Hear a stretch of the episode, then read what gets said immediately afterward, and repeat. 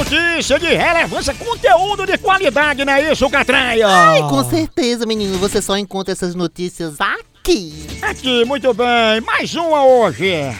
Elton John vai ao cinema e diz que o filme foi horrível. Ixi, mas diz que o filme era tão ruim que tinha fila pra sair do cinema. Aí, né? Eu não gostei, não. Você pega a fila, pega a fila.